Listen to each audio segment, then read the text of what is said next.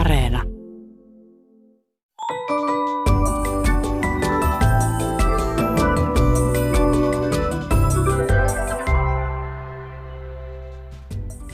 Hei, tämä on Aristoteleen kantapää ohjelma kielen ja todellisuuden villiltä rajaseudulta ja minä olen Pasi Heikura.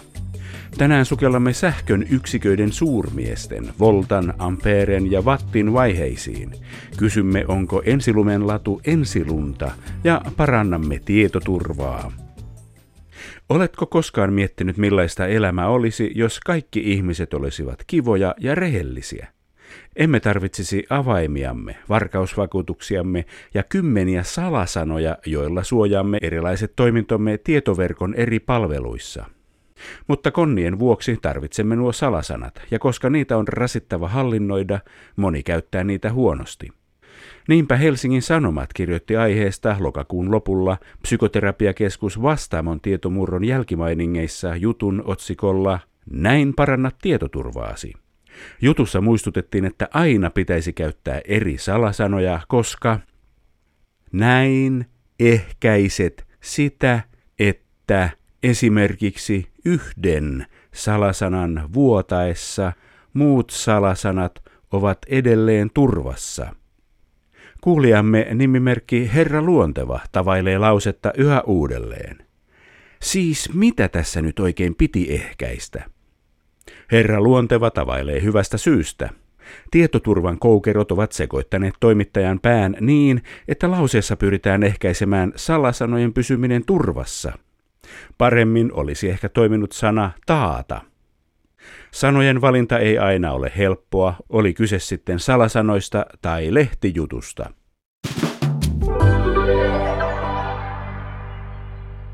Ilmaston lämpeneminen kannustaa ihmiskuntaa siirtymään ilmakehää pilaavista, öljyperäisiä polttoaineita käyttävistä koneista toivottavasti puhtaampiin sähköllä toimiviin laitteisiin. Sähkö pyörittää yhteiskuntiamme jo muutenkin vahvasti, kun kännykät, tietokoneet ja viihdeelektroniikka toimivat joko verkkovirralla tai akuilla. Kaikkialla muualla maailmassa puhutaan tosiaan jollain lailla elektrisiteetistä, mutta suomen kielessä on sana sähkö. Ismo Lindelin kiinnostavassa Sähkön pitkä historia -kirjassa kerrotaan, että ensimmäiset sähköpohdinnat teki noin kaksituhattaviisisataa vuotta sitten Jooniassa elänyt kreikkalaisen filosofian isäksi kutsuttu Thales. Hän huomasi, että jos meri pihkaa hankaa, se alkaa vetää puolensa villalangan palasia. Ja koska meripihka on kreikaksi elektrum, hän antoi sähkölle nimen sen mukaan. Suomen kieleen sana sähkö ilmestyi vuonna tuhatkahdeksansataaneljäkymmentäviisi. Sen kehitti Eurajoella asunut lääkäri ja kielimies Samuel Roos siksi, että sähköiset ilmiöt sähähtämällä säkenöivät. Ei tuo ydinvoimalastaankin tunnettu kunta siis turhaan mainosta itseään Suomen sähköisimpänä kuntana. Sähkö on yksi fysiikan tutkimuskohteista. Fysiikan yksiköt tuppaavat olemaan melko tylsiä. Metri tulee sanasta mitata, kilogramma sanoista tuhat ja latinan pieni paino. Ajan yksikkö sekunti tulee sanasta toinen pienennös, kun minuutti eli pieni pala oli ensimmäinen pienennös tunnista. Valon yksikkö kandela taas tulee latinan sanasta kynttilä. Mutta entä sitten sähkön yksiköt? Ensin vaikka semmoinen suure kuin jännite, U, jonka yksikkö on voltti eli V. Missä tulee jännitteen yksikkö voltti, sähkötekniikan professori Ari Sihvola? Voltti tulee miehen nimestä. Tämä oli italialainen suuri fyysikko ja tutkija Alessandro Volta. seitsemäntoistasadan luvun lopulla teki merkittäviä tutkimuksia monestakin asiasta. Keksikö hän jännitteen? Siihen aikaan ei ehkä jännitteestä puhuttu. Käsitteet selveni vasta tuhatkahdeksansataaluvun alkupuolella, mutta hänen suuri keksintönsä oli paristo. Siis sellainen jatkuvan sähkön lähde, missä hän pystyi kemiallista energiaa muuttamaan sähköksi. Aikaisemmin tunnettiin kyllä hankaussähköä, mutta se oli sellaisia niin kuin kipinöitä ja hetkellisiä sähköilmiöitä, että kun kipinä on purkautunut, sähkö oli poissa. Ja hän sai aikaan laitteen, joka tuotti siis niin kuin nykyään sanottaisiin jännitettä, mutta hän puhui jatkuvasta sähköisen nesteen lähteestä. Ja tämä, kuinka suuri se sähköinen voima on, niin sitä nykyään kutsutaan jännitteeksi ja mitataan siis volteilla. Toinen pohjois-italialainen tutkija Luigi Galvani, hän oli taas anatomian professori ja tutki preparoituja sammakon reisiä. Ja se oli jännästi valtavan herkkä ilmaisin erilaisille sähköhäiriöille. Että hän kosketti sitä tuollaisella skalppeerausveitsellä ja jalka nytkähti, sätkähti. Ja ulkona ukonilman yhteydessä tällaista tapahtuu ja hän niin kuin päätteli, että on olemassa eläinsähköä, animaalista sähköä. Ja eihän se hassumpi ajatus, jos nykyäänkin ajatellaan, niin kyllähän elävässä kudoksessa on hermosignaaleja, jotka on sähkösignaaleja. Mutta tämän siis Volta tunsi. Hän alkuun ihasteli tätä Galvanin havaintoa, mutta sitten päätteli, että ei. Ei se sähkö ole siellä eläimessä, vaan se tulee sitä metalliliitoksesta. Ja hän tätä käytti hyväkseen tässä sähköparin suunnittelussa, eli kahta eri metallia, esimerkiksi kuparia ja sinkkiä, palaset pannaan yhteen, niin siitä saadaan jatkuvampi sähköisen voiman lähde. Tämä oli merkittävä keksintö, tuhatkahdeksansataa, se on helppo muistaa. Siis ennen Voltaa tuhatkahdeksansataa tasan niin ei ollut olemassa sähköä semmoisena jatkuvana ilmiönä, vaan niin kuin vain salamana, kipinänä, hankaussähkönä. Jännittäviä asioita. Kun Volta teki tämän parinsa, Voltan parin tai Voltan pinon tai pariston, niin kuinkahan monta volttia siitä lähti jännitettä? Sähkötekniikan professori Ari Sihvola. Siis yhdestä kupari-sinkki-liitoksesta siinä tulee noin yhden voltin verran, jos tässä nyt puhutaan näin anakronisesti meidän kielellämme. Yhden ja puolen voltin sormiparisto keksittiin siis ensimmäisenä, eikä heti alettu yhdeksän voltin paristoa kehittelemään. Näin juuri joo. Toinen olennainen suure on kaikkien sulakkeenvaihtajien tuttu suure sähkövirta, jonka tunnus on I ja yksikkö ampeeri eli A. Onko Amperikin jonkun sukunimi ollut alun perin, sähkötekniikan professori Ari Sihvola? Kyllä, tämä oli sitten ranskalainen tutkija nimeltään André-Marie Ampere. Ja hän eli samoihin aikoihin, tosin teki tutkimuksensa siinä tuhatkahdeksansataakaksikymmentäluvulla. Nimittäin se Voltan keksintö oli siinä mielessä radikaali ja vallankumouksellinen, että kun saatiin aikaan jännitettä ja jatkuvaa sähköä, niin nykyaikaisen käsityksen mukaan kun suljetaan virtapiiri, niin siinä kulkee tämä sähkövirta ja sillä huomattiin olevan erilaisia vaikutuksia. Johdin saattoi lämmetä tai jos oli oikein voimakas paristo, niin saatettiin saada jopa lanka hehkumaan. Mutta aivan merkittävä havainto oli vuonna tuhatkahdeksansataakaksikymmentä, eli tasan kaksisataa vuotta sitten, kun keksittiin sähkön ja magnetismin yhteys. Tämän keksinnön teki tanskalainen Hans Christian Ørsted. Hän sulki virtapiirin, eli Voltan pariston napojen välin yhdisti johdelangan, niin silloin lähellä olevan kompassineulan suunta kääntyi, neula kääntyi. Eli sähköllä oli magneettista vaikutusta. Tämä oli hyvin vallankumouksellinen havainto, koska aikaisemmin toki tunnettiin sähkö ja tunnettiin magnetismi. Kompassi oli vanha keksintö, jo tuhat vuotta vanha varmasti, mutta että niillä olisi tekemistä toistensa kanssa, niin se oli täysin mahdoton ajatus. Eri luonnonvoimat. Miten me nykypäivässä voimme kokea ja ihailla tätä sähkön ja magnetismin yhteyttä, sähkötekniikan professori Ari Sihvola? No siinä on tietysti hyvin paljon erilaisia mahdollisuuksia. Ensinnäkin voidaan tehdä sähkömagneetti. Ei tarvita enää sellaista sauvamagneettia, vaan kierretään sähkövirta langalle. Pannaan monta kierrosta, saadaan hyvin voimakas magneettikenttä. Ja vaihtelemalla sitä sähkövirran suuruutta, niin magneettikenttä muuttuu. Niin tällaisilla pystytään kaiken näköisissä vaikkapa magneettikuvauslaitteissa säätämään magneettikenttää ja saamaan tarkkoja kuvia ihmisestä. Toinen hyvin merkittävä sovellus oli lennätin. Kun puhutaan sähkön ja magnetismin yhteydestä, puhutaanko vielä sähkömoottorista? Aivan oikein, joo. Sähkömoottori toki on tärkeä asia, eli panemalla sähkövirta kulkemaan sopivasti, niin sen synnyttämä magneettikenttä työntää sitten vaikkapa toista sähkömagneettia poispäin, niin tässähän on sitten sähkömoottorin periaate kaikessa yksinkertaisuudessaan. Entä verkkolaite, siis laturi, muuntaja? Se on hyvä esimerkki myös. Annetaan sähkövirran kulkea vaikkapa moninkertaisen silmukan lävitse ja se magneetti vuo ohjataan sitten toisen kelan läpi ja se synnyttää siihen toiseen kelaan uuden jännitteen ja sen voimakkuutta voidaan säätää sillä, kuinka monta kierrosta sitä on.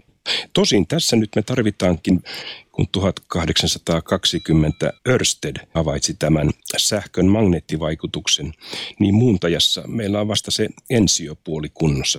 Vielä tarvitaan se, että se magneettikenttä synnyttäisi uudestaan sähköä. Ja tämä tapahtui sitten tuhatkahdeksansataakolmekymmentäyksi, kun Michael Faraday keksi sen, että muuttuva magneettikenttä synnyttääkin sähköisen voiman. Tämä tuhatkahdeksansataaluvun alun aika oli ehkä sitten jotenkin aatehistoriallisestikin jotenkin sopivaa tällaisen luonnon yhtenäisvoimien etsimistä varten, kun seitsemäntoistasataa-lukuhan oli sellaista valistuksen aikaa, että maailmankaikkeus on kylmä kellokoneisto, jonka sitten Newtonin lait ja matematiikka selittää planeettojen liikkeen, niin sitten tämmöinen romantiikka ja idealismi, joka puhuu, että luonto on suuri organismi ja kaikki erilaiset ilmiöt, niin kuin vaikka sähkö, magnetismi, valo, on saman luonnonvoiman eri muotoja. Kannusti sitten ihmisiä ehkä etsimään näitä yhteyksiä. Jännittävä aika. Ørsted nyt on tässä mainittu. Onko hänelle omaa sähkötekniikan yksikköä olemassa? Itse asiassa on ja ei. Meillä nykyinen metrinen järjestelmä, jota aikaisemmin kutsuttiin M K S A-järjestelmäksi, metri, kilogramma, sekunti ja ampeeri neljän yksikön avulla pystytään johtamaan kaikki nämä muut yksiköt. Mutta aikaisemmin meillä oli erilaisia järjestelmiä, missä pelattiin senttimetreillä ja grammoilla, niin siellä Ørsted kyllä esiintyy. Mutta se yksikköjärjestelmä ei ole enää käytössä, tai tämä järjestelmä, jota meidän täytyisi käyttää, olisi tämä S I-järjestelmä, Système International. No sitten kaikki lampunvaihtajat tuntevat wattin. Kenestä watti on saanut nimensä, professori Ari Sihvola? Hän on semmoinen skotlantilainen tutkija, tai oikeastaan pikemminkin insinööri kuin James Watt. Hyvin taitava, hieno mekaanikko ja seppä, insinööri, joka teki hänkin monia asioita ja hänet erityisesti muistetaan höyrykoneen kehittäjänä. Ja nyt täytyy muistaa, että tämä oli siis seitsemäntoistasataa-luvulla. Tämä oli aikaisemmin kuin nämä Voltti ja Ørsted ja Amperi. Ja siihen aikaan oli suuri ongelma Englannissa, että hiilikaivoksista sinne kerääntyi vettä. Vettä piti sieltä saada pois. Oli olemassa erilaisia niin sanottuja atmosfäärikoneita, jotka oli aika tehottomia. Kulutti hiiltä melkein yhtä paljon kuin sieltä saatiin ylös kaivoksesta. Niin what? Hänellä oli monta hienoa innovaatiota, kuinka höyrykone saatiin erittäin tehokkaaksi. Ja tällä oli hyvin suuri merkitys sitten teollisessa vallankumouksessa. Mutta erittäin mielenkiintoista on nyt sitten se asia, että vaikka watti sitten sähkötekniikan opiskelijoille sanotaan, että teho, jota wateilla mitataan, on virta kertaa jännite, niin kuitenkin tämä watti on teho eli energia aikayksikköä kohti. Siis kuinka paljon tehdään työtä ja kuinka nopeasti, sitähän se teho on. Ja tämähän ei sinänsä niin kuin vaadi sähköä ollenkaan, sillä energiahan on niin kuin massa kertaa nopeuden neliö. Eli eihän siinä tarvita ollenkaan sitä M K S A:ta, ampeeria.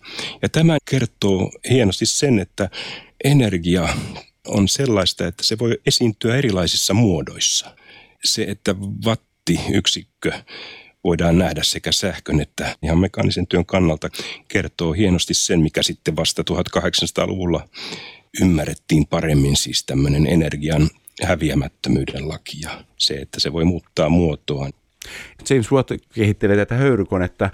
Oliko hän sillä lailla teoreetikko, että hän olisi keksinyt tehon määritelmän? Hän oli enemmän tällainen käytännön insinööri ja keksijä ja hyvin taitava käsistään. Ja juuri tämä niin kuin energian ja tehon käsitteet tuli vasta siinä muutamia vuosikymmeniä myöhemmin esimerkiksi sellaisen kaverin kuin Joulen tutkimusten seurauksena. Ja Joulehan onkin itse asiassa sitten yksi yksikkö. Monet näistä S I-järjestelmän yksiköistä on vähän erilaisia kuin nämä sähkötekniikan yksiköt, jotka vilisevät suurmiehiä ja heidän vaiheitaan. Miksi näin, sähkötekniikan professori Ari Sihvola? Sekin on vaikea kysymys. Tietysti on hyvä kunnioittaa niitä pioneereja. Itse olen ajatellut niin, että kun kahdeksantoistasataa-luku oli suurta kehityksen aikaa tässä sähköfysiikan ja magnetismin kehityksessä, luonnonlakien muotoilu näille ilmiöille saatiin aika viimeisteltyyn muotoon, niin siinä alkoi sitten olla jo painetta standardisoida ja systematisoida näitä järjestelmiä. Ja kahdeksantoistasataa-luvun lopulla näin tapahtuikin. Ja silloin sitten yksiköitäkin ruvettiin nimittämään, niin se oli aika luonnollista, että siihen mennessä eläneet fyysikot ja tutkijat ja insinöörit saivat nimensä näihin järjestelmiin mukaan. Ja sääli sitten vaikkapa tämän vuosituhannen ja vuosisadan tutkijat, jotka keksii uusia asioita, niin kun S I-järjestelmä on jo täydellinen, niin ei sinne enää uusia johdannaisyksiköitäkään enää paljon saada mukaan. Niin, ja onko niin, että kun puhutaan näistä vanhemmista yksiköistä, tunti, minuutti, sekunti, niiden keksijää ei enää muisteta, eikä metrin, mutta tämä kahdeksantoistasadan-luvun alku, nämä vielä muistetaan, ja se oli sellaista aikaa, jolloin tiedemiehet tekivät yksin nämä keksinnöt. Sen jälkeen on ollut tutkimuslaitoksia, jotka tekevät nämä löydöt, niin enää ei ole sellaisia niin korostuneesti suurmiehiä, eikä sitten tietysti niin olennaisia asioita, joille annettaisiin uusi S I-yksikön nimi. Näin varmasti on. Siis nykypäivän tiedehän on tällaista big sciencea, jos katsotaan CERNin hiukkaskiihdyttimiä tai avaruustekniikan Planck-satelliittia ja muita tällaisia. Näin asia on. Näissä sähkön alkuajoista nämä nimet, jotka tässä vilahtelee, niin kaikki ovat eurooppalaisia. Suurin osa on ranskalaisia, saksalaisia, italialaisia ja brittejä. Miksei tekniikan ja tutkimuksen suurvalta Yhdysvallat ja sen tutkijat ja insinöörit vilisi ollenkaan näissä sähköilmiöiden keksijöiden joukossa? Sähkötekniikan professori Ari Sihvola. Tätä kannattaa miettiä. Yhdysvallat tietysti on todella merkittävä tieteen suurvalta, kun katsoo vaikka Nobelin palkintojen listoja. Mutta tämähän on aika uusi ilmiö. Sehän on vasta niin kuin viime vuosisadalla tapahtunut ja oikeastaan vasta toisen maailmansodan jälkeen, jolloin englannin kielestäkin on tullut vasta tieteen kieli. Ja kun nämä järjestelmät, S I-järjestelmät lyötiin lukkoon siinä jo aikaisemmin, jo yli sata vuotta sitten, niin tietenkin silloin Yhdysvaltojen panos sähkötekniikkaan on paljon vähäisempi. Toki sieltäkin löytyy hyvin merkittäviä tutkijoita. Ehkä kaikkein omaperäisin oli Benjamin Franklin, joka eli seitsemäntoistasadan-luvun alusta loppuun. Ja oli aikamoinen moni lahjakkuus hänkin. Hänellä oli keksintöjä vaikka kuinka paljon, kaksiteholaseja, kirjastolaitosta. Mutta hän muutaman vuoden elämästään käytti sähköilmiöiden tutkimiseen ja tunnettua varmasti on hänen leijakokeensa, että saataisiinko ilmasähkö ja ukonilma johdatettua ilman, että se tekee suurta vahinkoa hengelle ja omaisuudelle. Ukkosen johdattimen keksiminen. Ja, ja toisaalta sitten hänellä myös oli tällainen yhden sähkön teoria, joka oli myös aika lailla vallankumouksellinen. Hänhän tietysti oli myös merkittävä valtiomies ja poliitikko. Oli yksi näistä Yhdysvaltojen itsenäisyysjulistuksen kirjoittajista. kahdeksantoistasadan-luvulla sitten niitä olikin jo paljon. Siellä on esimerkiksi semmoinen kaveri kuin Joseph Henry. Ja Henry on saanut nimensä erääseen johdannaisyksikköön, joka on induktanssin yksikkö.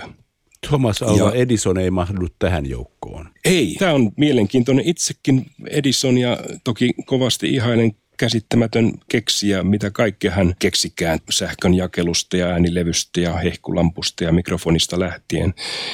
Niin ehkä hän oli tällainen enemmän keksijä ja patentoija ja liikemies. Eikä ehkä niinkään tutkija, joka julkaisisi niitä tutkimuksiaan tieteellisissä julkaisusarjoissa.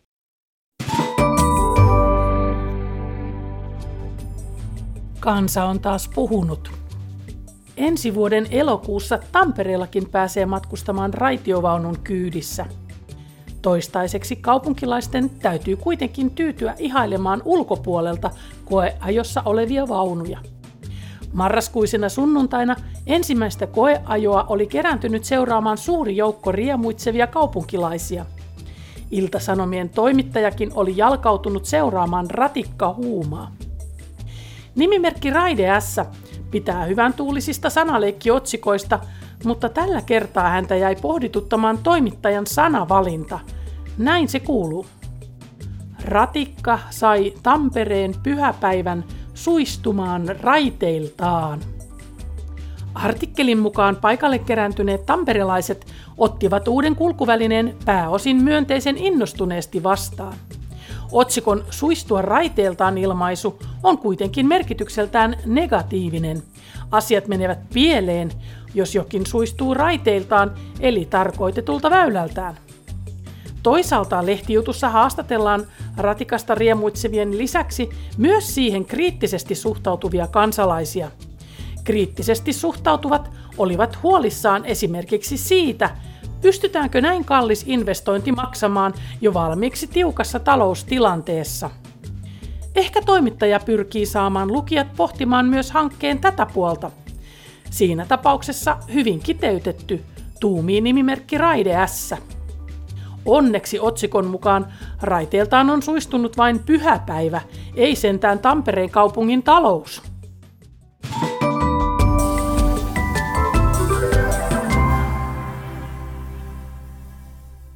Kaiken maailman vanha kansa on keksinyt huonoon jamaan joutumisellekin monia värikkäitä ilmauksia.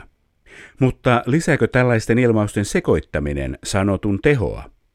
Kuulijamme nimimerkki Tarkkailija Lohjalta joutui tämän kysymyksen äärelle lokakuun lopulla Suomen Kuvalehden jutussa, joka käsitteli kehitysavun onnistumista. Kirjoittaja totesi jutussa, että jos kehitysapu jonkin firman kautta lopetetaan kokonaan, siinä työntekijälle jää matti käteen. Ei ole ongelmia, mutta ei myöskään työtä. Nimimerkki Tarkkailija Lohjalta miettii, mitä käteen voi jäädä. Käteen jää yleensä musta pekka tai tulojen loppuessa matti kukkaroon. Aristoteleen kantapään hätäpäiväfraasien onnettomuustutkintalautamies lisää vielä sen, että käteen voi jäädä myös luu ja julistaa kirjoittajan syylliseksi valheellisen kuvan antamiseen hätää kärsivien työntekijöiden olosuhteista. Rangaistus tämmöisestä on tietenkin lukea Matteuksen evankeliumia kohdasta kahdeskymmeneskahdeksas luku kahdeskymmenes jae ja miettimään, miten se on vaikuttanut sanonnan matti kukkarossa, tai saksaksi Mattei am letzten, Matteus lopussa, syntyyn.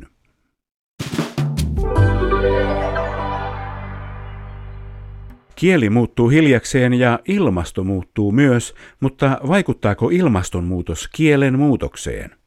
Tämä tulee mieleen nimimerkki Sanatarkan postista. Yritän tässä Aristoteleen kantapään kautta vaikuttaa sanankäyttöön, joka antaa tarkoitteestaan väärää tietoa. Rovaniemellä uutisoidaan houkuttelevasti ensilumen ladusta joka syksy, kun hiihtobaana on rakennettu lumettomaan metsään Ounasvaaralle. Latupohjana on paksu kerros keväällä säilyttyä tykitettyä lunta, ei suinkaan ensilunta. Tarjoankin käyttöön sanaa ensilatu. Sana on todenmukainen, lyhyt ja ytimekäs. Nimimerkki Sanatarkka on aivan oikeassa. Nimitys ensilumenlatu antaa toiveikkaasti ymmärtää, että lunta olisi jo satanut, vaikka oikeasti ladulle sopisi myös nimitys menneen talven lumenlatu. Tässä kaikki tänään. Jos silmäsi sattuu tai korvaasi särähtää jokin lause tai sana, ilmoita asiasta Aristoteleen kantapäälle sähköpostilla osoitteeseen aristoteles at yle piste fi tai lähetä viesti ohjelman Facebook-sivun kautta. Vastaanotin kuulemiin ensi viikkoon.